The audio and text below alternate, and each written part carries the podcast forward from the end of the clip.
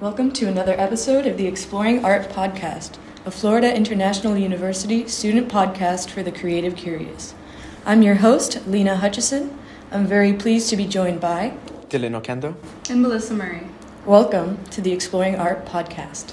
In this episode, we're going to discover what it means to read a garden. How do you read a garden? What kind of gardens can be read? What messages can gardens convey? All of these questions and more will be answered on this episode of the Exploring Art Podcast. Today, we're delving into the fascinating life of a man whose contributions to art, landscape architecture, and conservation have left an indelible mark on history. Join me as we unravel the story of William Kent. Born in 1685, William Kent was a polymath of the 18th century, making his mark in various fields during a time of cultural and artistic transformation in England. Initially trained as a sign and coach painter, Kent's artistic talents quickly caught the attention of those in influential circles. Kent's journey took a significant turn when he traveled to Italy in the early 18th century. The Italian landscape, classical art, and architecture inspired him deeply, shaping his artistic vision. Upon his return to England, Kent's style evolved, blending Italian aesthetics with his own innovative flair. But it wasn't just painting that occupied Kent's mind. He ventured into the realm of landscape architecture, a discipline still in its infancy. Kent played a pivotal role in transition from formal, geometric gardens to more naturalistic landscapes, a style that would later become known as the English landscape garden. One of Kent's most famous projects is the design of the gardens at Chiswick House. His vision emphasized the beauty of the natural landscape, incorporating winding paths, strategically placed groves, and serene water features. The result was a departure from the rigid structure of previous garden designs, reflecting a harmonious blend between art and nature. Kent's talents weren't confined to the canvas or the garden alone. His influence extended to the realm of architecture. He collaborated with the likes of Lord Burlington on projects such as Holkham Hall, where his architectural innovations helped shape the Palladian style in England. He was not only an artist and designer, but also a pioneer in the realm of conservation. Kent's passion for preserving the natural environment is evident in his advocacy for the protection of ancient trees and landscapes. In retrospect, William Kent's legacy is a testament to the power of interdisciplinary creativity. His influence transcended artistic boundaries, leaving an enduring impact on English art, architecture, and the way we perceive and interact with the natural world. You might be wondering why this information is relevant. Well, William Kent was no ordinary landscape artist. His brushstrokes didn't just paint pretty pictures, they wove stories into the fabric of nature. Now let's set the scene. 18th century England, Chiswick House. Enter the Elysian Fields. But what are the Elysian Fields, you ask? Well, they're not just a garden, they're a living, breathing narrative.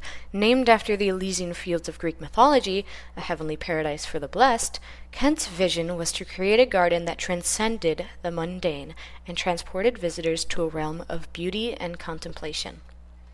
It wasn't about symmetry and formality, it was about the natural flow, an intentional design that encouraged exploration and connection with the environment.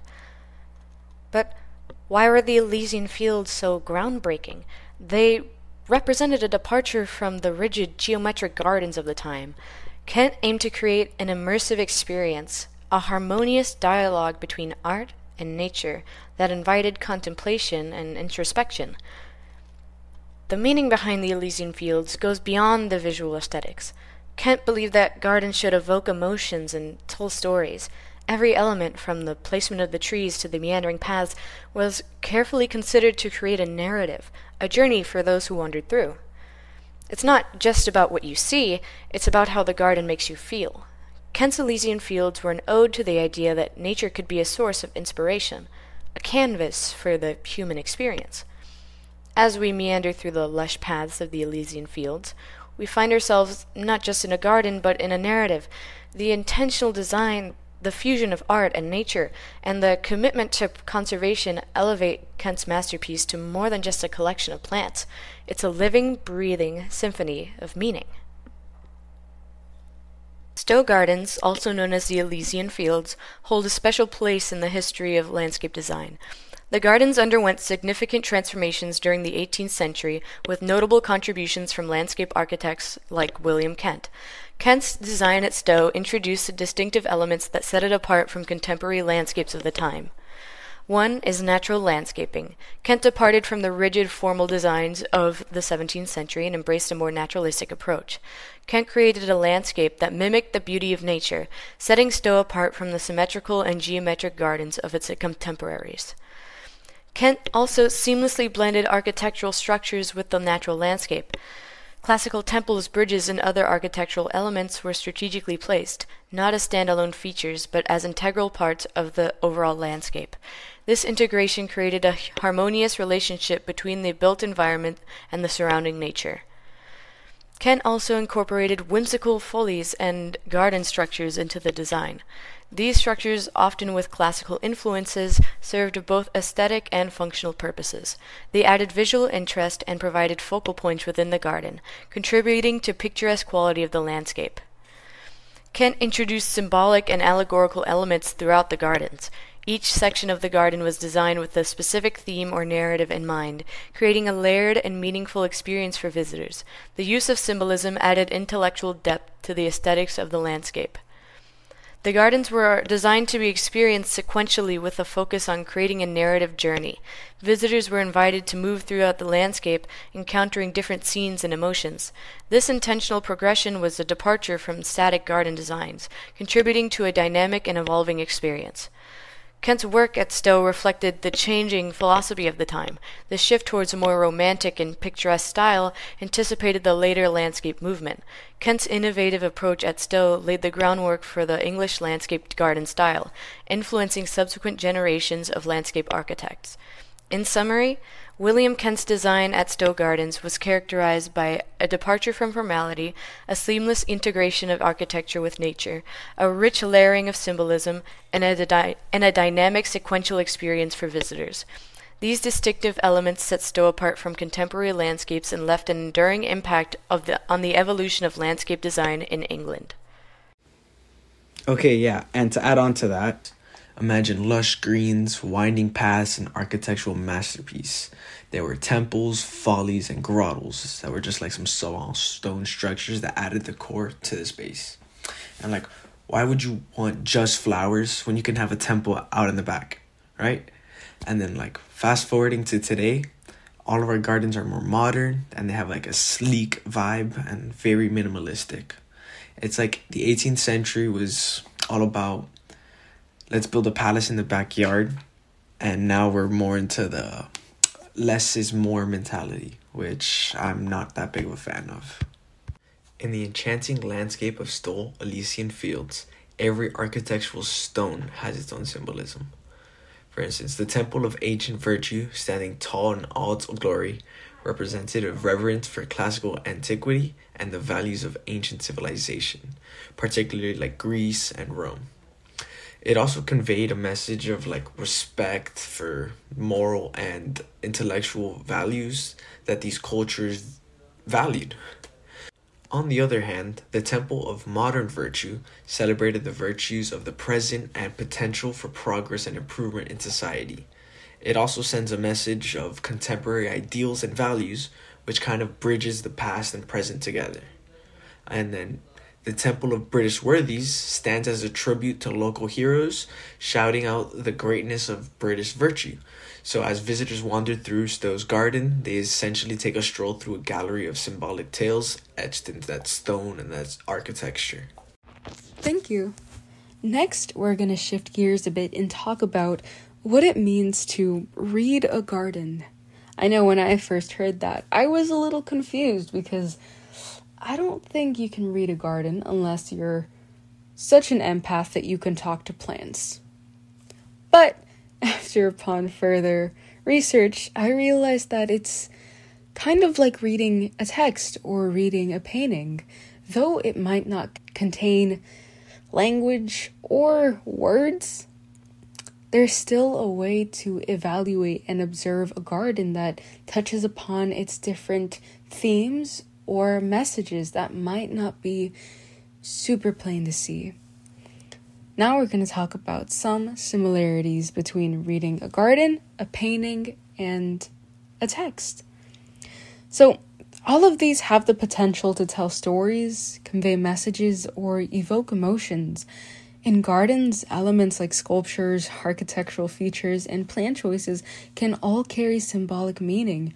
In literary texts, words and narratives are used for storytelling, and in paintings, Visual elements serve as symbols or storytelling tools. Next is layers of meaning and interpretation and subjectivity. Viewers and readers bring their own perspectives and interpretations to these art forms.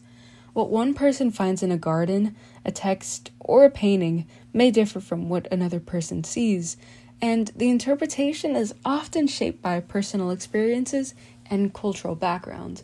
I know for me, I love gardens. I grew up seeing them as some mystical gateway to some greater realm, and that's because I grew up reading The Secret Garden and other books of that nature, which is really funny given the context we're looking at these things now. But I grew up seeing them as something so amazing and ethereal, while someone else might see it as just a bunch of plants grouped together. This is why interpretation is so important and again a really big similarity between all three art forms. And to touch upon that further, another similarity is emotional engagement. All three forms of art have the potential to elicit emotional responses. Gardens can create a sense of tranquility or even excitement. Literature can evoke empathy or provoke thought and paintings can elicit a wide range of emotions from joy to melancholy. Now, to touch upon some of the differences, the biggest one, I think, is the sensory experience. Gardens are very unique in that they engage multiple senses simultaneously, while texts and paintings primarily engage the visual and, to some extent, the imaginative or emotional senses Gardens involve sight, sound, touch, and even smell. The immersive sensory experience of a garden is distinct from the more abstract engagement with texts and paintings. Gardens are dynamic and change with seasons over time. A literary text and a painting are static and they remain the same once created. This temporal aspect of gardens add another layer of complexity to the reading experience as the garden is never the same on each visit. And lastly, it's physical interaction. Gardens invite physical interactions in a way that literary texts and paintings do not. Visitors can walk through a garden, touch plants, sit on benches, and engage with the space in a physical and embodied manner. This physicality sets gardens apart from the more passive forms of art consumption. In summary, reading a garden shares some common elements with interpreting literary texts and paintings, such as symbolism, subjectivity, layers of meaning, and emotional engagement. However, gardens offer a sensory, dynamic, and physicality that creates a different experience that distinguishes them from the more traditional forms of literature and visual arts. Each form of artistic expression has its unique strengths and characteristics, making them valuable in their own right. Next, let's talk about gardens as an artistic medium, and while we're at it, let's consider whether gardens can be considered a form of art and if it can relate to other art forms. The Blooming Garden touches upon the subject very well. Gardens can indeed be considered a form of art and a medium for artistic expression. The design and layout of a garden reflect the creative vision of its designer and definitely has parallels with other traditional art forms. Here's how the design and layout of a garden reflect the artist's expression and how it can relate to other forms of art. Firstly, let's look at the aesthetic intent.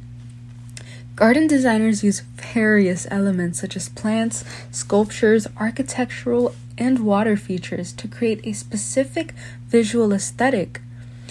For example, using a bridge to perfectly encapsulate a lake that you might have implemented in the garden. It's definitely something that adds to the atmosphere of the garden or beautiful flowers among other beautiful flowers in a specific portion. The choice of colors, textures, and shapes all reflect the designer's artistic intent, much like a painter selecting colors and brushstrokes.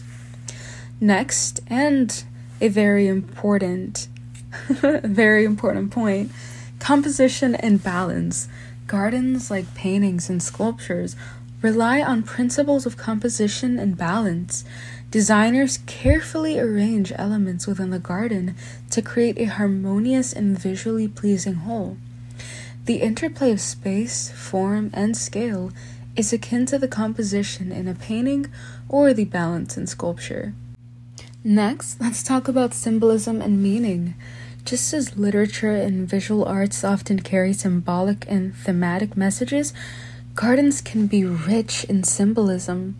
Designers use various elements in the garden to convey specific messages or evoke emotions, similar to how writers use words or painters use images to convey meaning.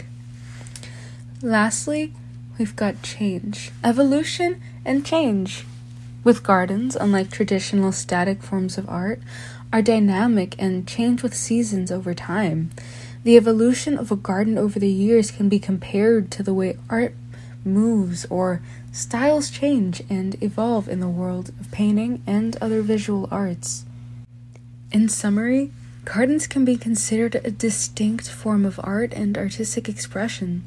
The design and layout of a garden are a manifestation of the designer's creative vision, similar to how a canvas and a palette reflect the painter's vision, or how words on a page reflect the writer's imagination. The relationship between garden design and other art forms is one of shared principles such as aesthetic, composition, symbolism, and emotional impact, while gardens have their unique qualities, including the dynamic and immersive nature of the experiences they offer. Elaborating further on what it means to read a garden, there are various types. Beginning with contemporary gardens, modern and contemporary gardens often embrace innovative design, materials, and technology to convey messages related to sustainability, urban living, and artistic experimentation. They can be used to explore social, current societal, and environmental themes. Next is Japanese gardens. Japanese gardens are highly symbolic and convey messages related to Zen philosophy, harmony with nature, and the transience of life. Elements like stone lanterns, bridges, and raked gravel patterns have specific meaning. Next is botanical gardens. These gardens serve as living museums of plant diversity. They convey messages about the importance of biodiversity, conservation, and the beauty and utility of plants from around the world. A great example of this is the Fairchild Garden located in South Florida. Then we have like historical gardens, and these gardens are designed to represent a specific historical period or place, and they oftentimes have like the authentic plants that were found during that time, uh, as well as like the architecture and design elements that tell that historical story, providing like insight into that culture, lifestyle, and like the aesthetics of the past. Some examples is like when you see um, the arches, and they'll have like maybe like. Uh, different artwork that relates towards like the Roman Empire and stuff like that. Then we also have themed gardens, which they just have um, an overall theme that incorporates the entire garden, such as like butterfly gardens or like healing gardens and sensory gardens. And they aim to convey messages related to their themes. Like for instance, the butterfly garden, um, they may try to like educate people that visit about like butterflies and like their role in the ecosystem and then we have like meditative gardens or like Zen gardens that use very minimalistic designs and they arrange different parts of the garden to encourage inner reflection and like convey different messages of like tranquility, mindfulness, and oftentimes you've seen them with like that sand pattern that like puts you into a trance almost. Roof gardens, as you can tell from the name, are located on building rooftops these gardens can often convey messages about urban sustainability, energy efficiency, and the potential for green spaces in densely popul- populated areas. Uh, these can especially be found uh, right nearby in downtown Miami. Uh, cottage gardens are informal and charming gardens. They often convey a message of nostalgia, simplicity, and a connection to the past. They may evoke a sense of home, tradition, and self sufficiency. Sculpture gardens are gardens that incorporate sculptures as integral elements and convey messages that can range from artistic expression and aesthetics to social or political commentary. Wildlife gardens are gardens that are designed to attract and support local wildlife. They convey messages about the importance of biodiversity, conservation, and coexistence with nature, and are also very commonly found here in, our, in, here, here in Florida.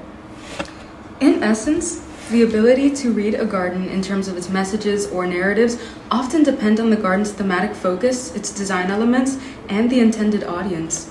A garden can convey meaning through its layout, choice of plants, architectural features, sculptures, and overall ambience, making it a versatile and expressive medium for communicating a wide range of messages and stories.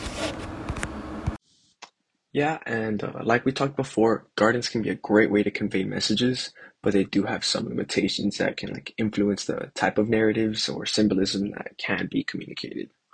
And like some of these limitations include uh, spatial constraints, seasonal variation, as well as like the viewer's interpretation.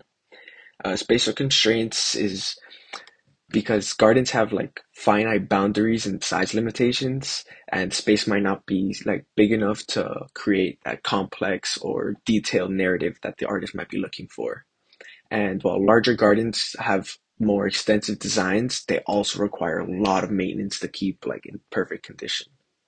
And then seasonal variation, like the name implies, gardens change with the seasons, which can affect the consistency of that narrative. Certain design elements may only be effective during like certain times of the year, limiting the continuity of the message.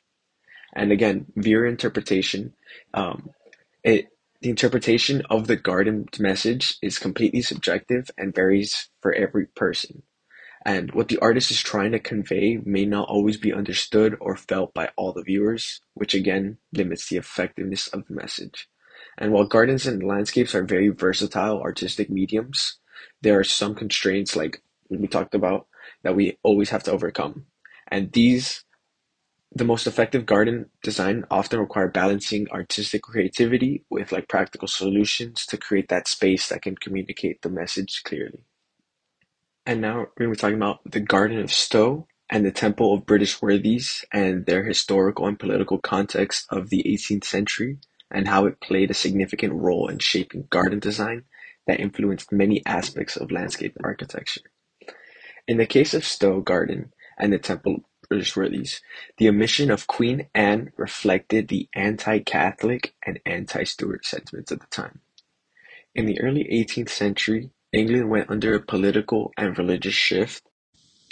Then, in 1688, the Glorious Revolution firmly established Protestantism and constitutional monarchy in England. During this time, there were strong anti-Catholic and anti-Stuart sentiments among the Protestant ruling class as well as the elites. The Stuart dynasty, particularly James II, had been associated with Catholicism, and their rule has been characterized by religious conflict and absolutism. And this can be seen in the design of the Garden of Stowe and other estates, which often incorporated like some sort of like political symbolism or message. Uh, the omission of Queen Stowe from the Temple of British Worthies can be seen as a reflection of their political alignment and their reluctance to associate with Stuart monarchs or any symbols of Catholicism. The Temple of British Worthies at Stowe celebrated the virtues of English historical figures, and their choice of these worthies reflected their values and principles of the Hanoverian era emphasizing on figures from like the Protestant and Whig traditions who were seen as like champions of liberty, as they would put it, and their constitutional government. This shows the significance of the omission of Queen Anne, and despite her historical significance, she was a deliberate message aligning with like their ideology of that time. And while Queen Anne was the last Stuart monarch, her reign was marked by a series of acts strengthening her Protestant succession. And the political and religious context influenced not only the choice of figures, but also their layout, architecture, and thematic design of the garden.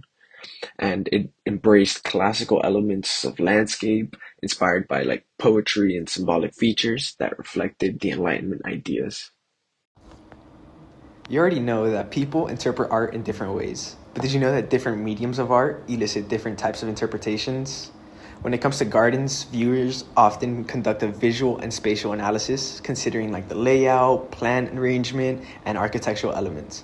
Moving beyond looks, gardens can be examined ecologically, focusing on plant choices, biodiversity, and sustainability in interaction with like local environments and its specific role in the ecosystem. Visitors also analyze like gardens for symbolism and narrative. It's kind of like unraveling a story. They're looking for like any artistic elements embedded in like the layouts, plants, sculptures, and different architectural features. And what sets gardens apart from other art mediums is their ability to engage multiple senses, offering like emotional and sensory experiences. Literary texts, on the other hand, begin with a close reading, where readers dissect language, imagery, and narrative structure. Historical and cultural context is crucial, shaping the interpretation. Each literary genre demands a specific approach. Poetry might involve rhyme and meter, while plays require attention to dramatic structure and character interactions. Paintings invite a formal analysis examining composition, color, brushwork, and perspective. Iconography and symbolism play a significant role, with viewers decoding cultural and historical meanings. Understanding the art historical context help us appreciate the artist's style and innovations. We've talked about what it means to read a garden and how they can be read, but is this information still relevant today? The practice of reading a garden continues to have contemporary significance in landscape architecture and design. Modern gardens remain a powerful medium for conveying messages and narratives to viewers, and they do so in various ways. One is environmental awareness. Many modern gardens are designed to convey messages related to environmental and ecological issues. Sustainable practices, native plantings, and water conservation are common themes. These gardens aim to educate viewers about environmental cha- challenges and the importance of conservation. Another is cultural and historical narratives. Some contemporary gardens incorporate historical and cultural narratives. They may tell the story of a particular community, celebrate cultural heritage, or honor historical events. These narratives contribute to a sense of place and identity. Community engagement is also a way. Modern community gardens are often designed with the aim of engaging the local community and fostering a sense of belonging. These gardens convey messages of shared responsibility, cooperation, and the benefits of communal spaces. Further elaborating on community engagement, modern gardens can be platforms for social and political commentary. Designers use gardens to address current societal issues such as social justice, diversity, and urban planning. Installations, sculptures, and symbolic elements in these gardens can serve as powerful forms of expression. Gardens designed for wellness and healing purposes convey messages of health, well being, and relaxation. These spaces are designed to improve mental and physical health, emphasizing the importance of self care and a connection to nature. These are also being implemented in colleges as a way for students to de stress after tough exams. Next, we have artistic expression. Many contemporary gardens are treated as a work of art. They incorporate innovative design, materials, and technology to convey artistic messages and evoke emotional responses. Sculptures, installations, and avant garde landscaping contribute to artistic expression in these gardens. Now, with the rise of environmental awareness, much of nature and art have become linked. Seldom do you see a garden without an accompanying art piece that is meant to signify some deeper connection to the garden as a whole. And like Melissa said, the public gardens often include an art installation that has like some underlying themes. I know the Fairchild Botanical Garden has some art installations by Dale Chihuly that helps emphasize the beauty of like the natural world through the use of glass and floral arrangements. Other gardens focus more on education and continue to be relevant in conveying messages about plant diversity, sustainability, and conservation. Like I previously stated, some thematic gardens like butterfly gardens or sensory gardens serve as educational tools. I know at my high school we focused heavily on like environmental awareness and we had our own garden that the students grew vegetables to show how they interact with, with the environment. Some contemporary gardens are designed to reflect cultural perspectives. Artists can do this by incorporating elements from different regions, such as like specific flowers that may have significance. Like in the case of the cherry blossom, it's an important symbol that may represent Japan, which can create a sense of nationalism in gardens. The main goal of these types of gardens is to promote a message of cultural exchange, inclusivity, or global interconnectedness. I know that was a lot to take in, But in short, modern gardens continue to convey messages and narratives to visitors through a variety of themes and different approaches. They serve as like a dynamic and evolving spaces that respond to contemporary issues and challenges. This then creates opportunities for artistic expression, environmental education, cultural celebration, and much more. And the practice of reading a garden is as valuable skill in our contemporary world as it ever been. I want to thank you for joining us, Lina Hutchison, Melissa Murray, And Dylan Oquendo. We really appreciate it. This concludes the Exploring Art podcast. Subscribe to Exploring Art podcast on iTunes, Spotify, SoundCloud, or wherever you get your podcasts. Thank you for listening. Please join us soon and remember to stay curious.